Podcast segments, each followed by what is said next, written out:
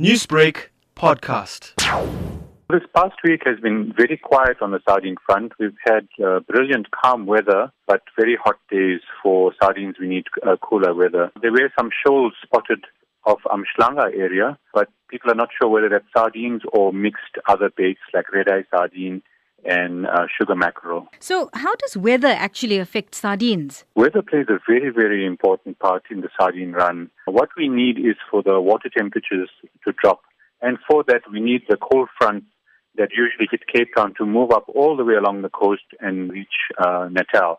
But uh, from the beginning of the sardine run, we've been following some very strong cold fronts that hit Cape Town, then reach PE, but then moved offshore. It moves out to sea and never really um, reached Durban.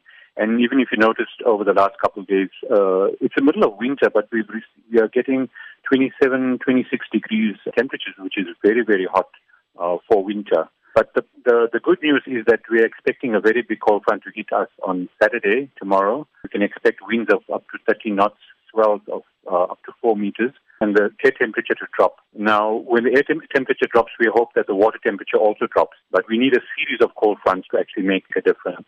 But with this one cold front coming through, that's very positive for the for the sardine action ahead. So, then what's the prospects for next week? We'll experience a cold weather on Saturday. It'll be bitterly cold on Sunday by Durban standards. If the seas settle enough, the netters will go out and net uh, again on Sunday. But definitely Monday, Tuesday, there, there, will be action. The netters will be in full force, scouting around, looking for bird action, which leads them to the sardine. And the hot spots are the usual spots like uh, Toti. On the weekend, on Sunday, you can ex- expect be around the Addington area because that will be a bit sheltered from the big swells that are coming through.